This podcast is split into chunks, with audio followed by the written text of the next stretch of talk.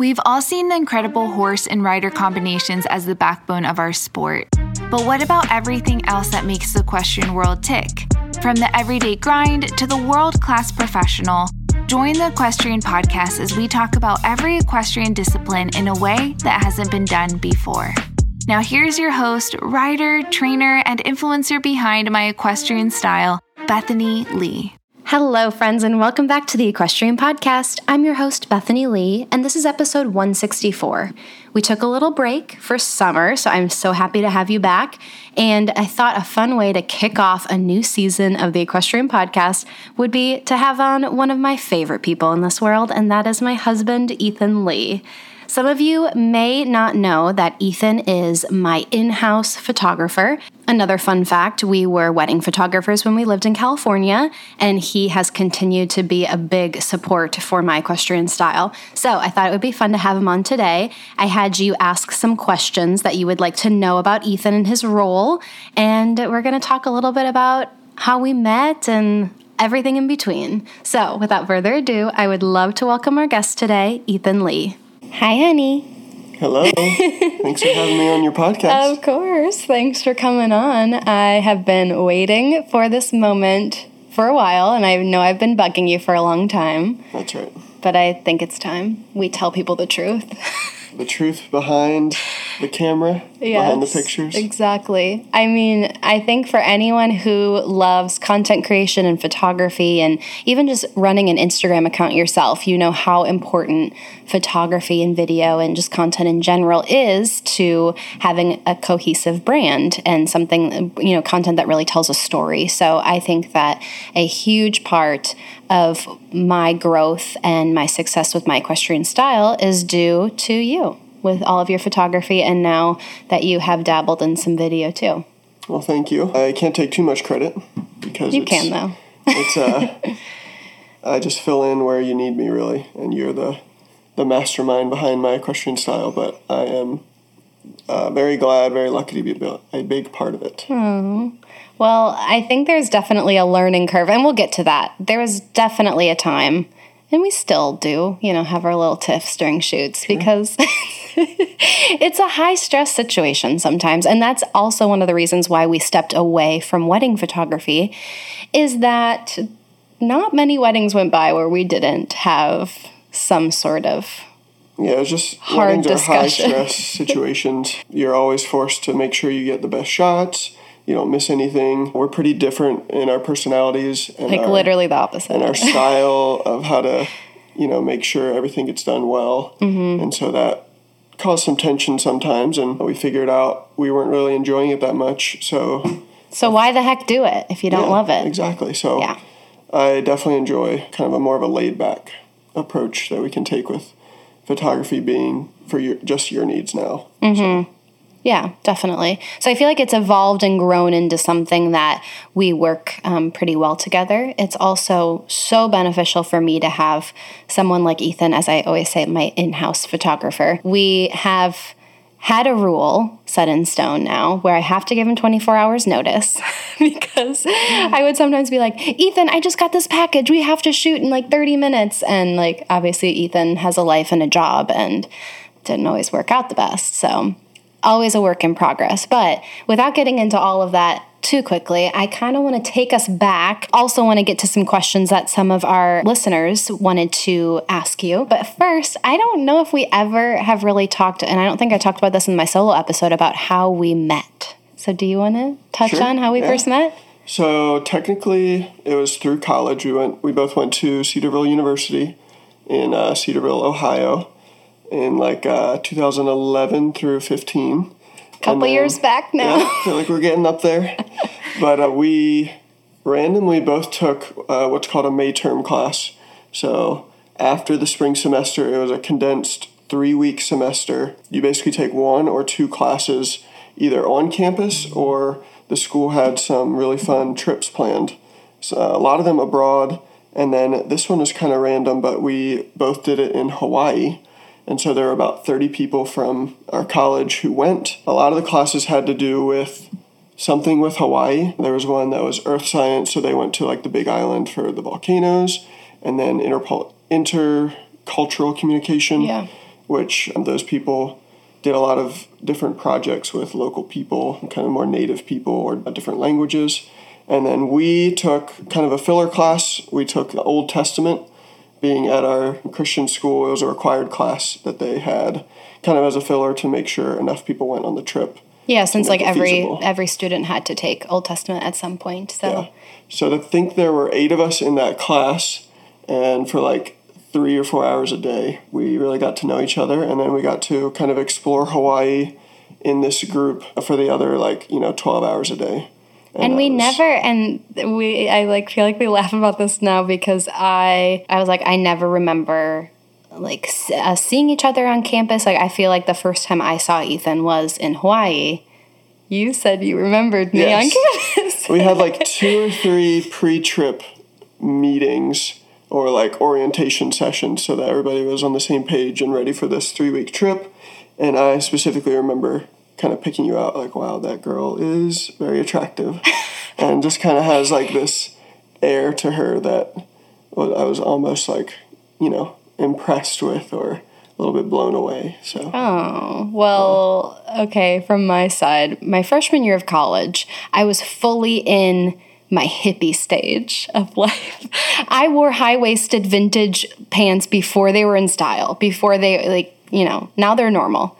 Bef- you do you remember that acid wash pair of high waisted jeans oh yeah yeah that I wore, and I like and like band like long bandanas over my head. Like it was, it was a lot. Looking back now, I'm like, very unique choice, Bethany. But you know, you always had that fashion side to you you had to express somehow yeah. So I we got married three weeks after we graduated college. So we were both 22. We met when we were 19, 19. right? Ethan proposed when we were in England for a couple weeks. His dad moved to the U.S. when he was 20.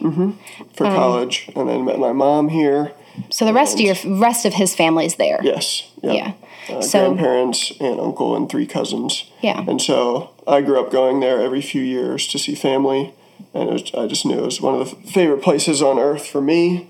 And I knew Bethany would be blown away if she could see kind of like this favorite hike we did every time on the southern coast.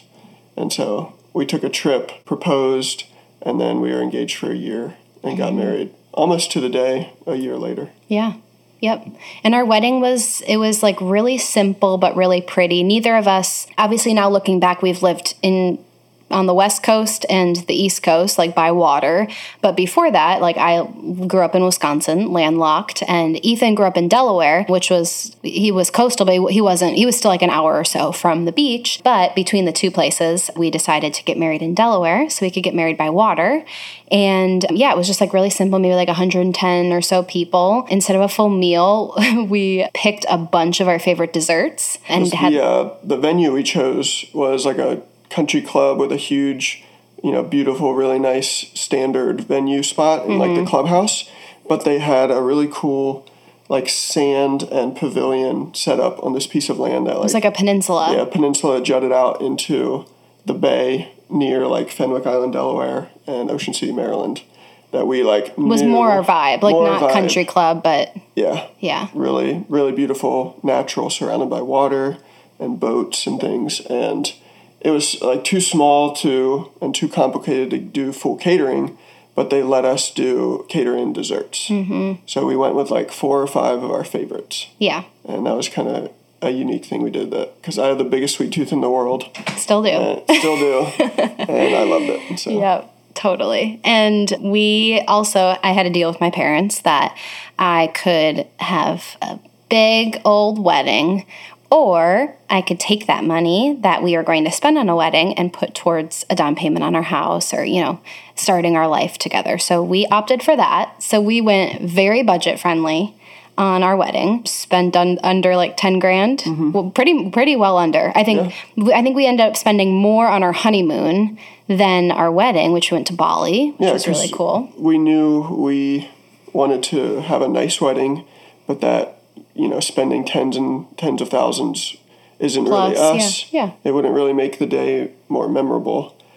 Whereas we both love to travel, so we'd rather we took a chunk of that and put it to going to Bali, Mm-hmm. and then we also knew we were gonna uh, move out west, and so we had a nice little chunk of savings to start with in case things didn't go as well with jobs or things like that. So. Yeah. So it was nice kind of going into that with that little cushion, but we were proud of ourselves for keeping it budget friendly but we like we loved our wedding but as as anyone listening that's been married your wedding is like one day of the rest of your life and we i mean it's such a blur like it went by so mm-hmm. fast so that that was our idea behind it not knocking on anyone that has a super extravagant wedding we've been to some of those and they are absolute blast and you feel like like it's such a treat going to weddings like that. But yeah, so that's a little bit about how we met, got married, all of that good stuff. So after the honeymoon, we moved out to California. So I had gotten hooked up with a really great internship. And this I talk about this a lot in episode 17, a little bit about how I got to where I am today. If you want to kind of hear the nitty-gritty details with this side of the story, but we were out in California. My brother got me an internship which turned into a full-time role at a jewelry company loved the jewelry, loved my boss, didn't love the office life. So I ended up quitting about eight or nine months in. And we were kind of at this crossroads like, okay, shoot, like I moved us out to California for, the you know, to pursue fashion. And then all of a sudden I'm not doing fashion, trying to figure out what to do. And I remember having conversations because at the time you were also, I don't know if it was before or after where you ended up switching from financial advising to real estate. I think it was you were first by a few months. Okay. So, yeah, so of course, like we were young, you know, newly married in a new place. My brother lived there, but a couple hours away. So it was like the, all, all so many new things. And then in a, in a matter of months, we both kind of changed career paths. And I remember having a conversation with Ethan about what I should do next. And, and I was already burned out eight months in, in the fashion world. So just trying to figure out what to do. And um, Ethan actually never knew me up until this point that I was a full fledged horse girl. So I had taken a break during college, as um, most of you know. And so, Ethan, what was your, at, at what point do you remember me talking about like horses or that I had, you know, this past with riding and then, which then turned into me then pursuing a career in riding and horses in California? I mean, we talked about it some dating and things like that. Mm-hmm. And I think because we didn't know each other at all the, our freshman year until like the you know the very end, basically the summer going into sophomore year. Which is the only year that I really tried to make it work. Like I tried Yeah. to like get hitch rides to like drive out to a barn that was like an hour away We, in like, the middle vol- of the cornfield. I think you volunteered at some like therapy Yeah. places. Or, Yep. And so I thought it was interesting how once I came into the picture, obviously you told me that had been a big part of your life, and you were doing some stuff your freshman year, and then sophomore year and on, when I knew you, you didn't really do anything with horses, Mm-hmm. which is I think was more just a product of the college life and being so busy with uh, trying to figure out your major, your direction in life. You were at the time you eventually switched to communications, but you were in like the more medicine fields, like pharmacy, then occupational therapy, with you know a hard course load that you had to spend a lot of time studying. Mm-hmm. And so I think that was why you kind of left the equestrian world during college, but I could tell it was a big part of your life. I thought it was a really cool sport that you had chosen to be a part of, as well as golf, which were two like more unique sports that you don't really hear people I guess doing those two. And I like golf as well, so I thought, oh, maybe that'll be something in our future we'll do together. And I think it's neat now that your other sport that you really loved is what you ended up doing. Mm-hmm. So it's just kind of funny looking back. Yeah, definitely. Yeah, because I looking back when we, you know, like our first, our whole dating life, I wasn't riding at all, and now we're we just celebrated our six year anniversary, our wedding anniversary, and it's like all I do. So, mm-hmm. so it's a Yeah. lot different. But I know I remember you saying when I was going through that transition that, you know, something that my parents had told me in college when I switched from a medical major to something to communications to pursue fashion is that, you know, just really focus on what really makes me happy and what I really love. And I think that's something that you pushed me to do too, to transition out of fashion into equestrian world again. So, Yeah, I think it's especially when you're young, and as long as you don't have huge commitments, like if you had like crippling student debt, or if we had a kid like right away, I think those types of things kind of add pressure to to find a great job and to like build a career. But while we were young and we didn't have as much of like a financial burden or time commitment to other things, it was like, why not go for it? I could tell you liked the fashion side of things, but you were so like, it just wasn't a great fit. And I was like, why don't you do something you really love? You talked about looking for a job in like the horse world, but it's it's such like a tight knit community in some ways, and being in Los Angeles where you didn't know a single person out there Right. who was involved in that world, so you had to start like completely cold. But it's like if you enjoy it or get in somewhere, even if you don't enjoy it, you I know you have the skills and the desire and the work ethic and all of that to be able to get in somewhere. If you have to do something you don't love, at least you'll start building connections with people. You'll prove your worth. You'll be able to get back, increase your skills with the actual riding and things like that. So I knew you'd you'd make it work. You just had to get a start out there. Yeah. So Yep. So was working at a barn in Calabasas, California for a bit. Loved it. Learned so much. Worked like a dog, but I really enjoyed. Do you remember how I would go to bed at like seven at night? yeah, because it, it, especially in the summer, it'd be so hot. We'd have to start riding at like five. Yeah. Yeah. And so you'd get up at like four, and you need probably a little bit more than the average person for sleep. You word that So- so kindly, but yeah. so you like fall asleep at like seven or eight. Yeah. So. Yep. So that was a transition, but a huge learning opportunity. And then, why do you want to walk through why we ended up moving to Florida? Yeah, so my career or my degree rather was finance, and I always loved like the personal finance side of things. So I uh, wanted to be like a financial advisor and work with people kind of one on one with budgeting and financial planning and investing. But what I found was the industry is really like has a huge turnover rate and like a really low success rate because you're basically doing 95% sales, especially in the beginning, to, to find clients and to build a business. And you don't get to do, like, you don't just sit there and do the, the according to me, the fun stuff of helping people and doing the finance side. And so I had been in my spare time, like, really reading and trying to learn, figure out is there a different path that would be kind of related. And through different blogs and things, I found a website called Bigger Pockets, which is basically like was breaking down everything you needed to learn to get started in real estate investing, kind of on every scale from just buying one house as a rental all the way up to people having these huge businesses and crazy successful careers.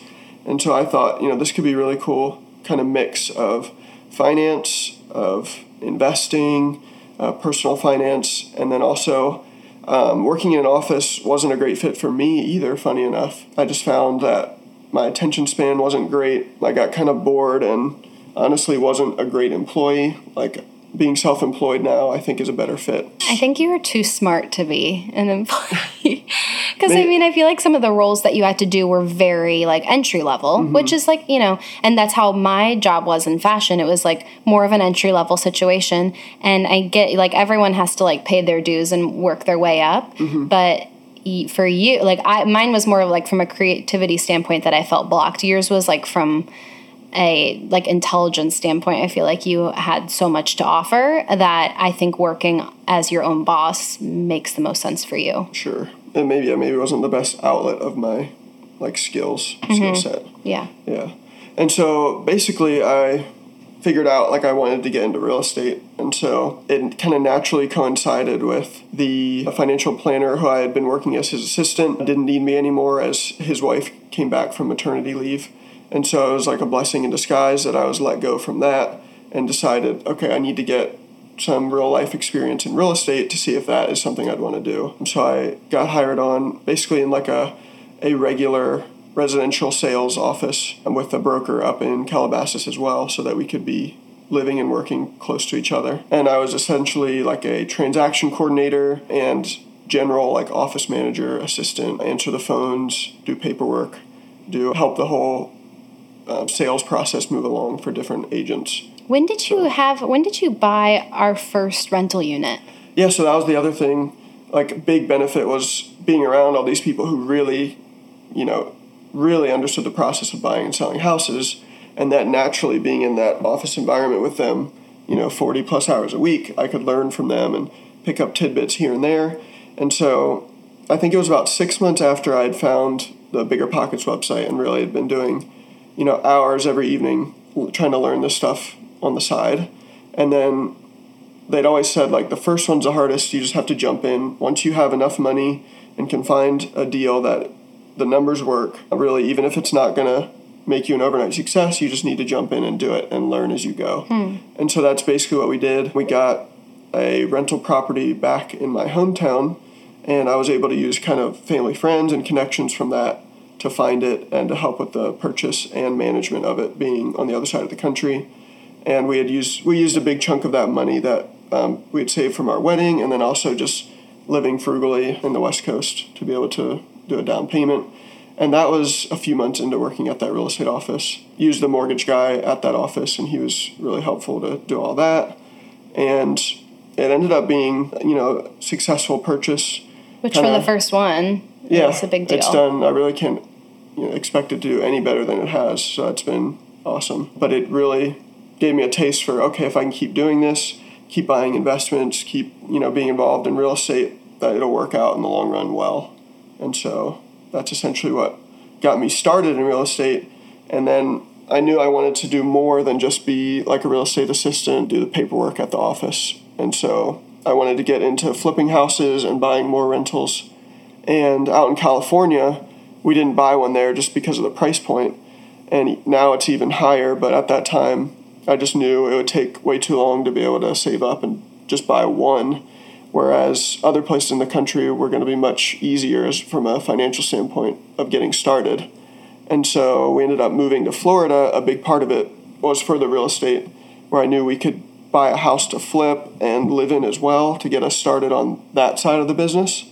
Um, and also look for rental properties that would be more attainable in our price point. And I had some family here in Florida that I knew my parents would retire here and want to be around that family. And so it kind of made sense to do Northeast Florida. We both love the hot weather. The cost of living was, you know, much easier than California. So that's kind of how we ended up in Jacksonville. Tell me a little bit about your photography history, like how you started and then how that turned into Thule Photography, which was our wedding business, and then a little bit about how that has translated into what you're doing with photography now. Yeah, so in college was when we first, we kind of both expressed some interest in photography. I don't remember exactly what like sparked my interest to actually do anything with it, but I remember being like, "Oh, I think it'd be really cool to be good at photography. That'd be a really nice skill to have." You're also one of the rare people that have, I feel like you are both sides of your brain. You're like analytical and kind of like type A, but then you also have the creative side to mm-hmm. you as well. Like you grew up taking like painting lessons since you were like like a little Like little four. kid. Yeah, had like a creative eye for photography.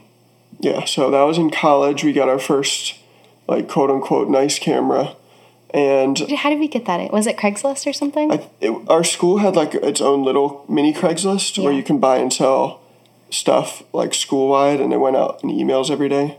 And so I saw somebody selling like a camera setup there, like a used one that we I could afford, and so I did that. I remember on our, I took that on our the trip to England where we got engaged, and so I was able to like set up a tripod and take pictures of our engagement.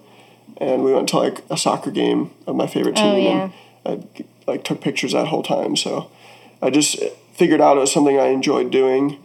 And my senior year, like my last semester, I had, I think I only had to do seven credits instead of the usual like 15 average. So my workload was really light. And so I took a Photoshop class and a photography class to kind of learn those as just for fun, some valuable skills I thought would be good to have. And basically, would be covered by my scholarship because I needed to fill it with some sort of class anyway. So mm-hmm. we shot our first wedding. I know our engage we fought, we shot our first engagement shoot while we were still in college. Mm-hmm. And our the wedding we were were we also still in school? no, the wedding was New Year's Eve of that first year, Okay, so we flew fr- we flew back to Ohio from California. like six months later. Yeah. Yeah. And then from there, I think we were honestly just 22 year olds living in California trying to like afford Santa Monica rent. Mm-hmm. And we knew that if we could get some weddings, that we could be on the low end and still make to us substantial money if we just did that. as far as like our price point goes Yeah. for yeah mm-hmm. yeah so we did that we did a couple expos which for the location and i don't know if this works as well now or not or based on where you're located but there was an expo we did where i think we booked 11 weddings from it Yeah.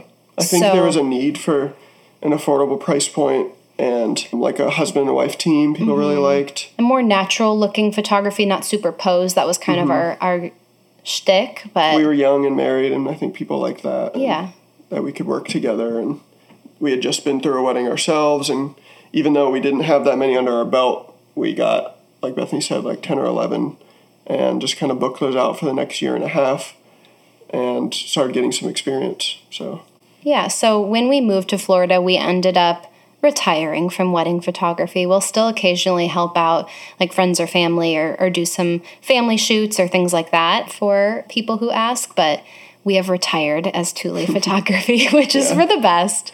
But we had all this amazing gear and this skill set. And when we moved to Florida about five years ago, is when I started my equestrian style. So, do you remember what your thoughts were or like what your initial reaction is to cuz I know I do also something you need to know is I am constantly coming to Ethan with random big picture ideas like I'm going to invent this or I'm going to start this or I'm going to do this. So, it probably was like one of those things, but do you remember your initial reaction to me wanting to start my equestrian style? Not exactly, but I'm sure it was a mixture of knowing that you could be good at it, be successful at it. I thought it, it would be a good use of your interests and skills because you'd always had this kind of passion for like a creative outlet, especially in the fashion world. And you could combine it with your other big passion, which you were going to be working in in the equestrian world. I thought it'd just be a great fit, but at the same time, like you said, you're you've always been like the dreamer, the um, brainstormer, always looking for that cool idea. And lots of times, like you'll have an idea, and then you'll see it out in the world like two years later. Yeah. And it's like, I like oh, kicking myself. Yeah, if, we, if we'd done that, who knows if we would have been successful? But this company is successful doing it. So, Which is kind of what happened with my equestrian style, but I actually did it this time. right. And I think it was good that you picked one thing and really went for it. Mm-hmm. And so, um, I mean, at first, you kind of have that like imposter syndrome when you have like, you know, 200 followers. Yeah. Which are mainly like people, your friends and family who already followed like your personal Instagram. and- Sure.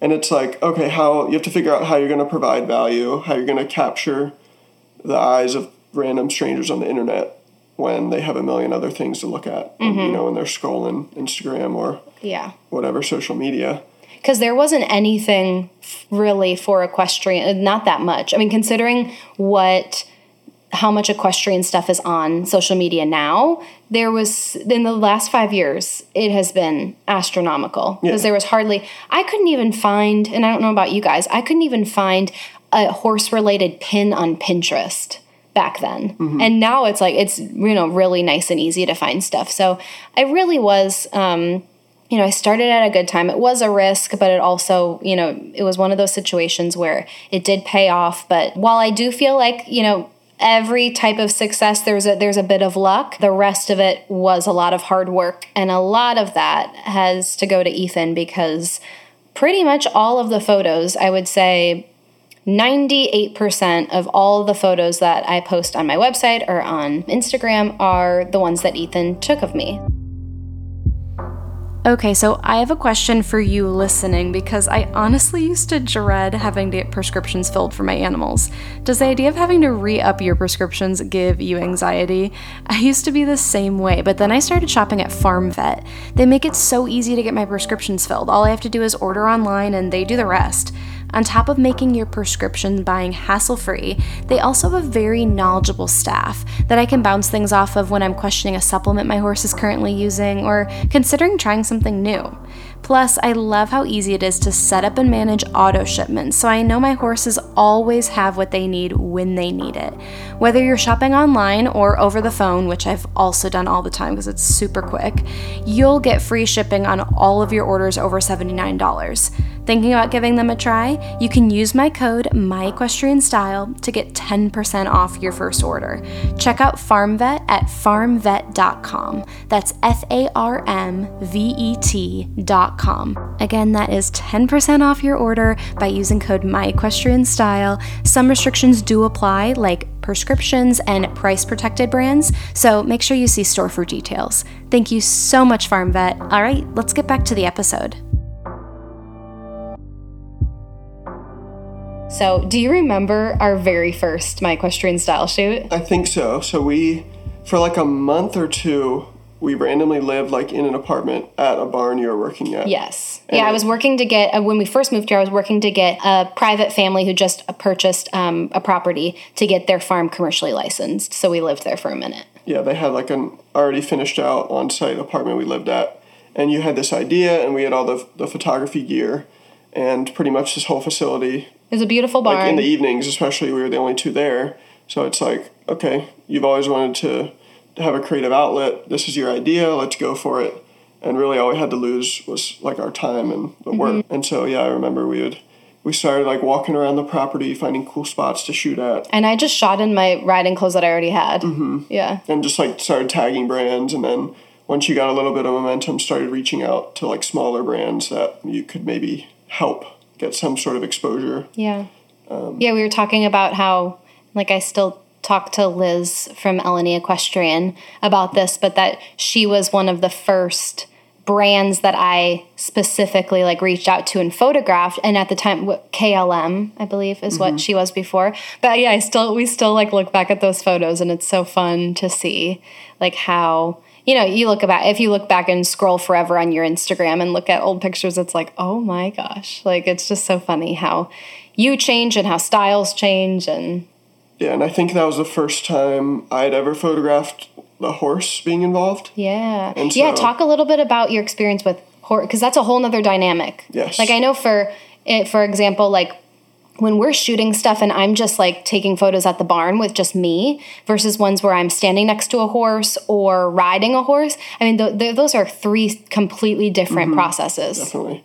Yeah, so I have it's kind of a funny thing, but I still have never been on like a full size horse, never ridden a horse. We're gonna make this happen this year. We've been saying it for years, and it's like, I honestly don't have a huge desire to. I've grown to really like and respect horses. Yeah, you wouldn't get close to them before, or when they'd walk at you, you'd be Yeah. like, but you like nuzzle with them now. Yeah, I definitely had a lot of like apprehension about you know being kicked or Mm-hmm. being bitten or whatever, and it was kind of unfortunately timed with like an accident somebody else had at one of the barns you worked at, which Yeah. kind of scared me. Yeah. And so I was always like, I don't need to be right next to the horse. Being on the camera, I can be you know ten feet away. So I Just get a good zoom lens. Yeah, exactly. but now I I have come to appreciate how they're really cool creatures and they're kind of like dogs in that they can sense your emotions and they want to like cuddle and they have moods and personalities and it's yeah it's cool to see. But as far as the photography side, it's it's just a whole nother thing to be thinking through.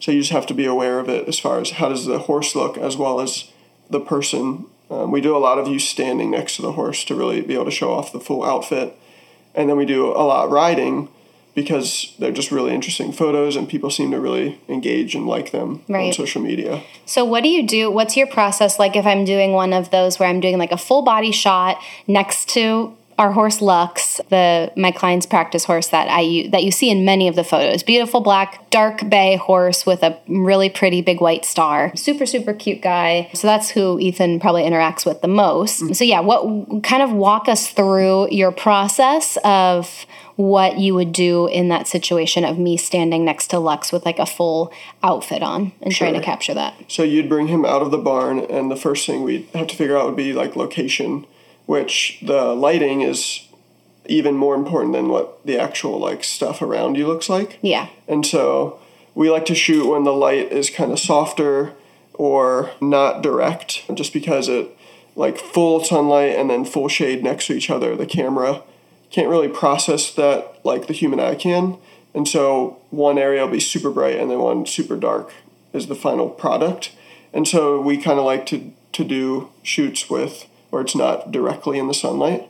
And so what we'll do is we'll try to find a spot and by now having shot so much at your barn, we kind of have like maybe 10 or so go to spots that we'll kind of think, okay, what is this outfit? What do we want to show off? What is looking good as far as where the sun is, the time of day, the weather, that those things impact the light. And then we'll obviously pick a spot that, say, you need a full body shot. You know, you're wearing shoes or boots or pants, so that we'll need a full body. Because a lot of your stuff you'll do like kind of waist up or like neck and head if it's accessories or a mm-hmm. hat or something like that. And so we'll just find a spot.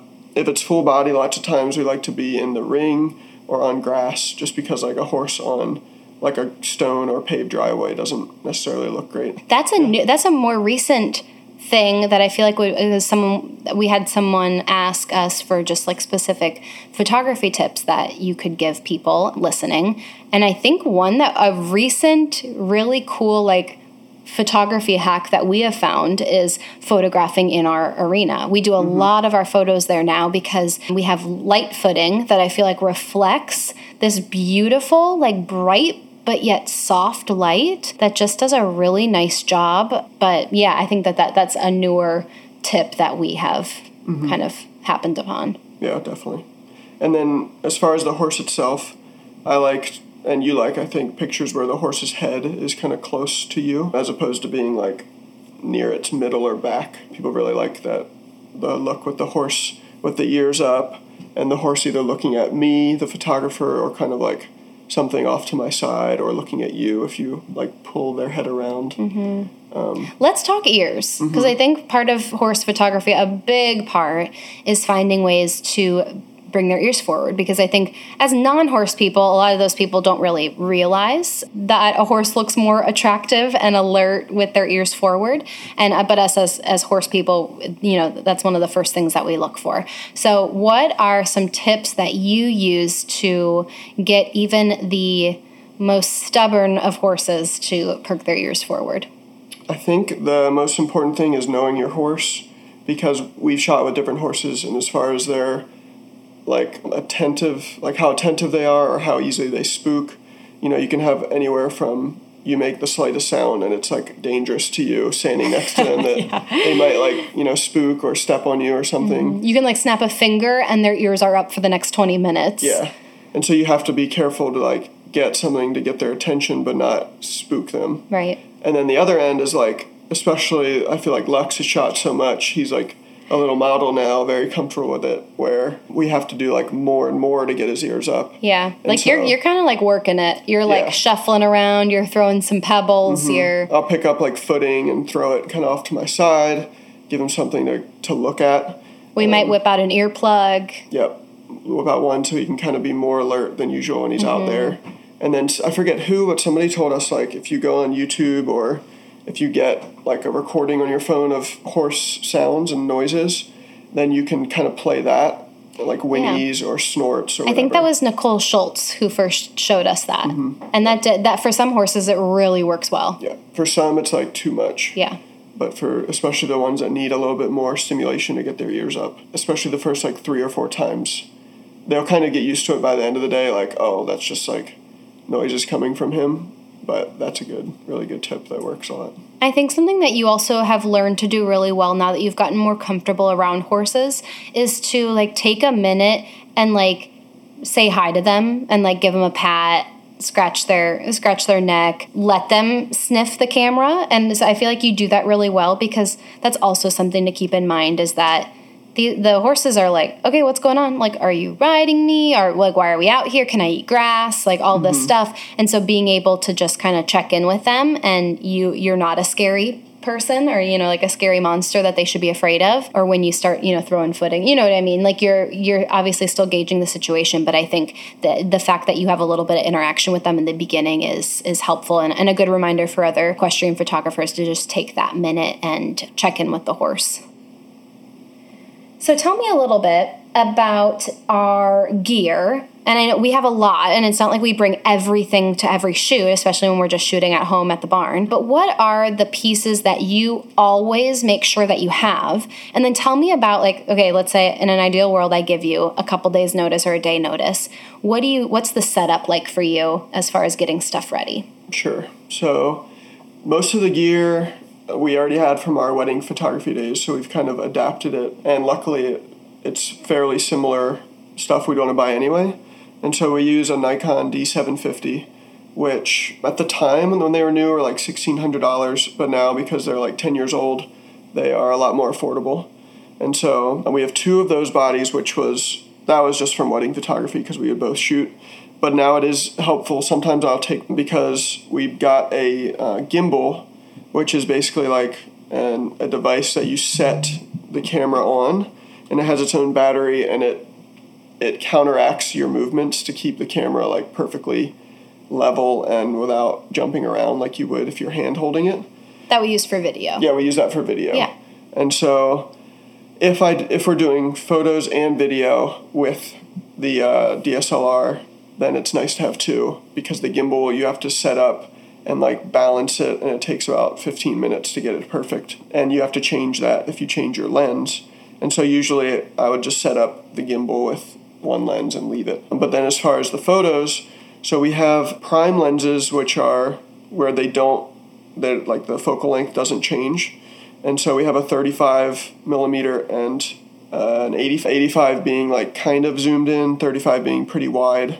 I um, love the 85. Yeah, the 85 is like, it's known to be a really good portrait lens. And we also got the like the lowest aperture is a 1.4, which basically means it can let in a ton of light, and it also gives it that really blurred background look, uh, the bokeh look, which it just makes your subject really stand out. Because, really stand out. Yeah. And then even, I mean, especially before iPhone's getting a, a huge, you know, increase in quality for their photo for their cameras.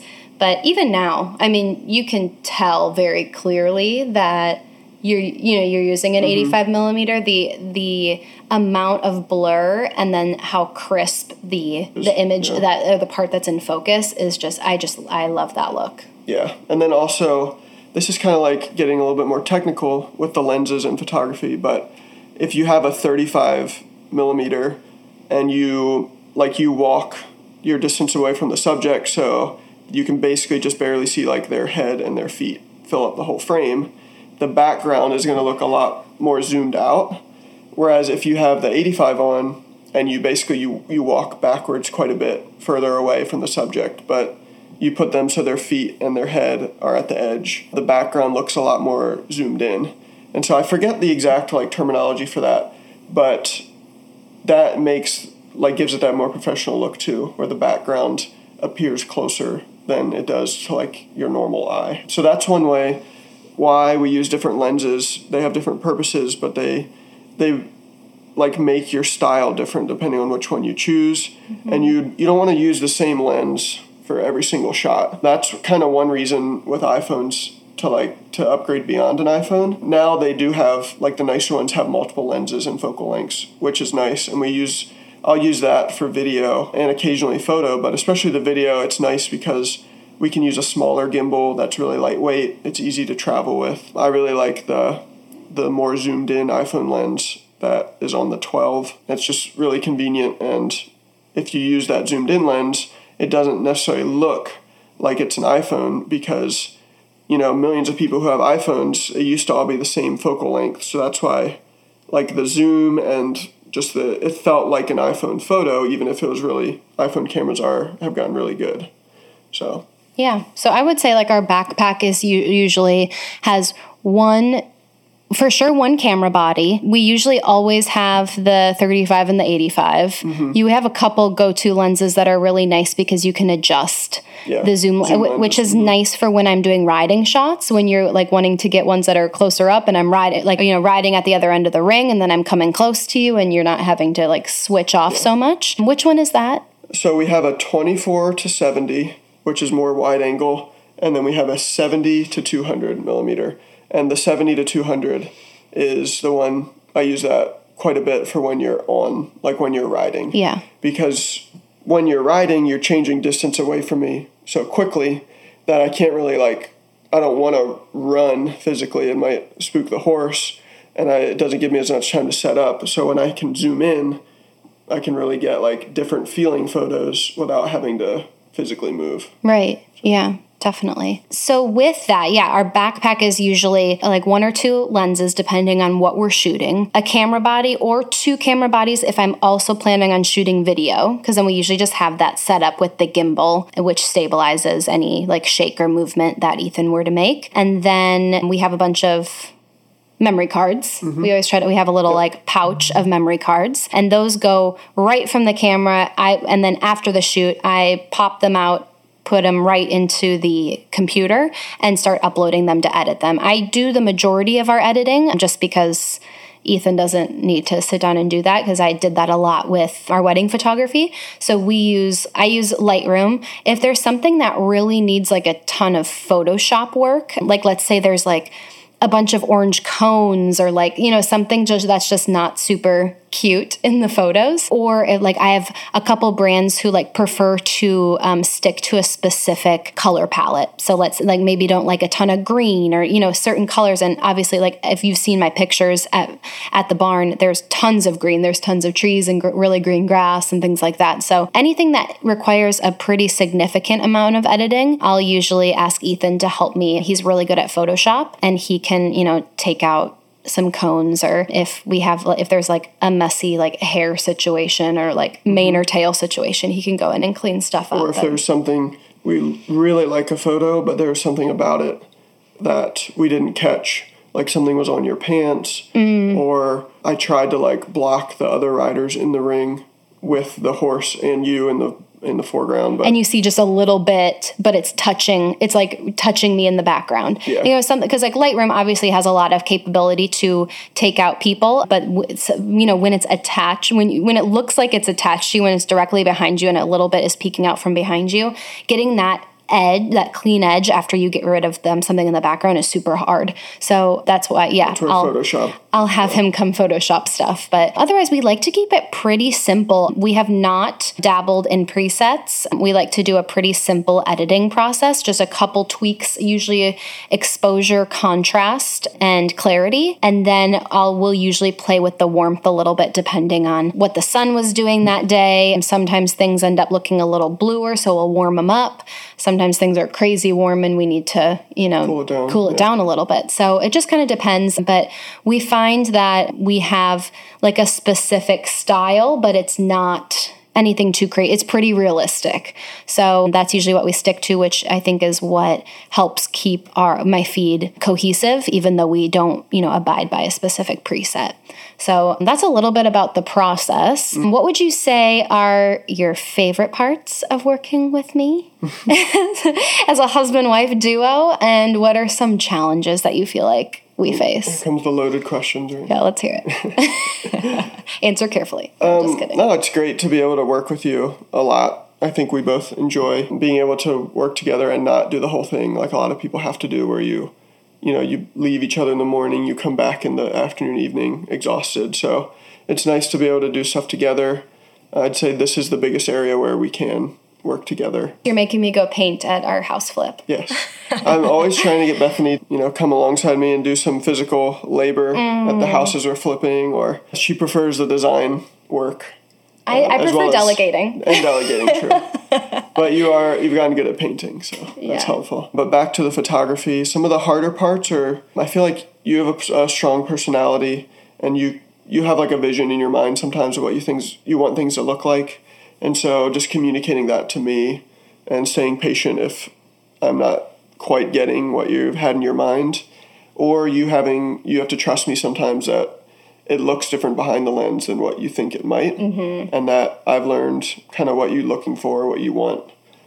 And i have to do something you might not expect to be able to execute that. Yeah. and so just communicating that. Are you ever surprised with the photos that I think that I really like that are my favorites versus what are your? Yeah occasionally. Yeah, because I feel like sometimes you're like, oh my gosh, I love this, and then there'll be some random candid one, and I'll be like, this is my favorite. yeah you'd love it, candid ones are tough because 99% of the time they'll just come out looking like kind of dumb honestly like weird fa- face, uh, facial expressions just like not flattering the poses so it takes like a ton of candids to get that one that's like oh that looks so cool it looks Yeah. effortless it looks like unplanned but at the same time like so flattering. So we have to take like so many candid photos to get the ones that like really look cool.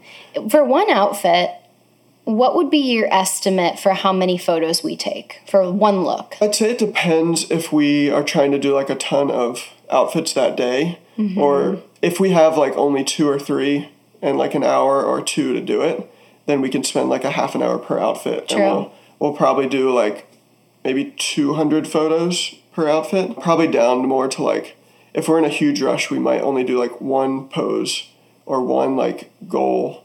And that would maybe be like 30 to 50 photos, I'd Yeah. say. Like, knock them out in like a five to 10 minute span. Right, right. Yeah, because ideally we always like to over deliver for uh, the brands that we're doing content creation for. So it's always more than what we say that we'll give, but we're both of us. I mean, me is I'm like very trigger happy when it comes to when I'm shooting something. So like if it's like if it's a product or an accessory or a flat lay, then I'll usually shoot those. Or if we're photographing like a friend at the barn or something like that, sometimes I'll take over and and shoot still a bit too. But you shoot a little bit less than I do, but we mm-hmm. still get a healthy amount of oh, photos yeah. before I do my first culling process, which is when you make your kind of like first distinction of the photos you're going to keep, not keep. Yeah, you basically get rid of all the ones that are obviously not going to be keepers. Right. Just like blinks or, you know, like, you know, just unflattering posing, which we've definitely figured out what like posing looks the best. We also have found as far as like ri- tell a little bit about like riding mm-hmm. photography tips because there's posing for the horses and the rider that I feel like look the most flattering. So what what tell me a little bit about that experience. I think with when you're on the horse, we found that the photos that are best are kind of like a slower to maybe like medium pace. You'd know better what. You're right. like, yeah, the um, walk and maybe like even like a sitting trot is sometimes more flattering and more graceful looking or you can get more keepers as far as your photos at those gaits than the trotting and the cantering while you might end up getting like more higher risk for the trotting and cantering you might find one or two that are like stunning where at the walk and the sitting trot i think it has something to do with the connection to the saddle it just look there's you're going to get more photos That's out what of we that found, yeah. Mm-hmm. And also from the photographer's perspective, the ring we shoot in most of the time has several like really large trees around the outside, which provide like shade, which usually is pretty flattering. And if you're going slower, then from my vantage point, I'll maybe have like time to get like five or six quick shots in, and then you pick the best out of that.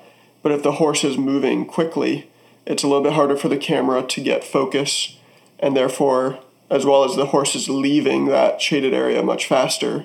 So I might only be able to click like two, one, two, three times, and then you have to go all the way back around the ring sure to get back to that same spot, and the horse is getting worn out faster. right So you can't you can't do that like fifty times because the horse is going to be too tired. right So Yep. Talk a little bit about our experience with getting creative with levels. Like you Yeah. being on different levels, I think has been a game changer for. Definitely. Because it's obviously most natural as a photographer to be at like regular standing position. It's the most comfortable. You can just put the camera right up to your eye and go. But lots of times with portrait photography, especially, you want to be more like chest or waist level, the camera. And so I'm a little bit taller than Bethany, so I'd have to, you know, maybe kneel or crouch a little bit. And that lots of times that looks decent on the horse as well. But when she's way up higher, we found that if you get on like a step stool or ladder, that can be a cool perspective because people aren't used to being level or higher than the person on the horse. And that will create kind of a more unique image that Yeah. it doesn't blend in as much with every other, you know, photograph of somebody whipping out their phone and snapping some pics. Right. And then the other thing, the other end, is to crouch low.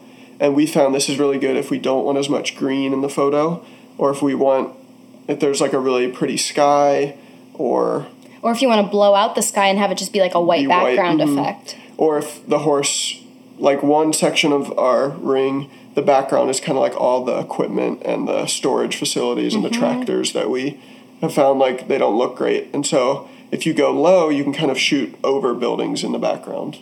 And again, it gives it just a different look that people aren't used to seeing, which can make your photos really stand out, be a lot more interesting. Totally. Well, something I ask every guest, and I know I didn't brief you on this, but it's a question I'm pretty sure you know the question I ask every guest, and that is what is an area of the equestrian industry that you are particularly passionate about that you feel like the rest of the equestrian community either just doesn't know a lot about or doesn't talk that much about? I feel like even though you're not directly connected to the industry, you do work with me and you really support me and having kind of the husband of a equestrian mm-hmm. or horse girl would be an interesting perspective for that answer. So I don't do a huge amount at shows or the actual training and everything. So my experience is really the social media and photography side. And so I would just say that it's not nearly as hard as people think to get to really level up your photography, you know, results. If you want to be able to show off, even if you're just really passionate about riding, and want to have really amazing photos that you can frame or put on your Instagram or if you have a website, if you have a business, it's the there's a lot of benefits to taking a few hours to learning tips and really go to that next level. And it's not as difficult or as much uh, or as time consuming to have a social media presence that if you have a reason to take to build your account that it is worth it. And I think we always talk about how the equestrian industry kind of lags behind like general um, five to ten years. yeah, like fashion or yeah. photography Mainstream. or mm-hmm. yeah, like the business side. So if you start implementing these things now, kind of look at your favorite accounts that you want to be like for other industries, and you do that now, then you'll be able to get results as far as having growth on your accounts or even just if you really want a cool picture of yourself riding, if you invest in a quality camera with enough megapixels and a good enough lens that can really get a sharp image, you can pay to have it printed off and make, you know, cool art for your house or be able to give, I don't know, make gifts for yeah. your grandma, whatever it is. Like there's a lot of different avenues that people like photographs and videos have just become a huge part of our lives in general with social media that you can create them you know without a whole lot of extra learning or equipment yeah and besides that one super general photography class you took the majority of what you learned was literally just like going online and finding free resources mm-hmm. Yep. And then practicing. Yeah, practice makes perfect. Like everything else, you have to put in the work if you really want to grow. But the nice thing is, if you have an interest in photography, there's, I guarantee you, there's people, like if you have friends at your barn or somebody else who rides, that they'll, they would love to be your subject. And then you can, once you learn and get a feel for it, you can do all the settings on your camera, hand it off to your friend, and, and say, hey, do you mind taking a few shots of me as I ride? And you can get close to professional level images with a little bit of effort and patience. We've done that quite a bit when mm-hmm. we've wanted pictures of ourselves, but we're not with any fellow photography friends. We'll just set up all the settings and give people a, a, five minute lesson of okay you, you match the little red rectangle that you see in your viewfinder that's the that's what you focus on and we have everything set up so all they have to do is press the press the button and we've gotten some good photos yeah, from it. Like my the wallpaper on my phone is a picture of us in spain that like we were doing a, a fashion street style shoot for you and we found this amazing alleyway with like great light oh yeah it was just, amazing. Like spanish architecture some plants. I love the photos i was getting of you and it was like oh this would be an amazing spot to have a picture of us but we were it was just the two of us and so we just saw like a friendly looking fellow tourist that did he did he speak english though? I think it was a lady. Or it was a couple and one it was a couple. They mm-hmm. did not speak english. We just told them like oh you know photo of us please and like handed them the picture and said click this button and it's one of our favorite yeah. photos of the two of us. Yeah. So if you can if you want to go to the next level you can you know invest in a decent camera learn it inside and out and have people take photos of you. That's Right. one way to do it. And th- this isn't like Ethan at all knocking on iPhone photography because we've gotten some great pictures with the iPhone, especially with with the iPhones today. I mean, there's some really, really good, amazing stuff they're doing with the cameras on the iPhone. So I would say that with with the correct light, with like a nice light, whether for us, our favorite times to shoot are either in the morning before you get that harsh shadowy light. And then in the evening before the sun sets we call that golden hour although i think i think zoomers are calling golden hour some do you did you notice that? I feel like on tiktok people have different interpretations of what golden hour is.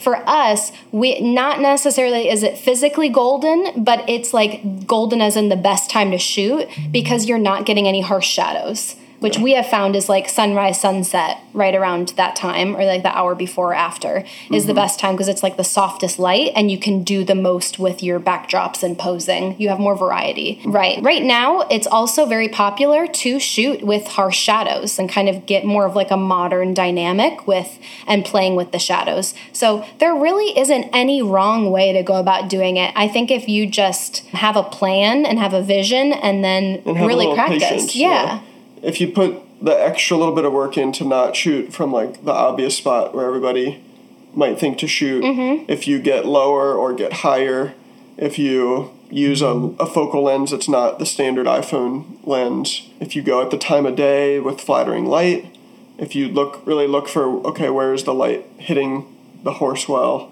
as opposed to like, you know, don't just put it so there's a bright light going straight at them Right. and they're staring into it like we are kind of taught growing up. So Right. Absolutely. Well, Ethan, thank you for taking the time. I know you are a busy guy with flipping our house and doing all your real estate stuff. So I appreciate you, one, taking the time to do all my photography and videography. It's a huge help. And for taking the time to do this podcast. Of course. This wasn't so bad, was it? wasn't too bad. No. I appreciate you having me on, and I'm proud of everything you're creating.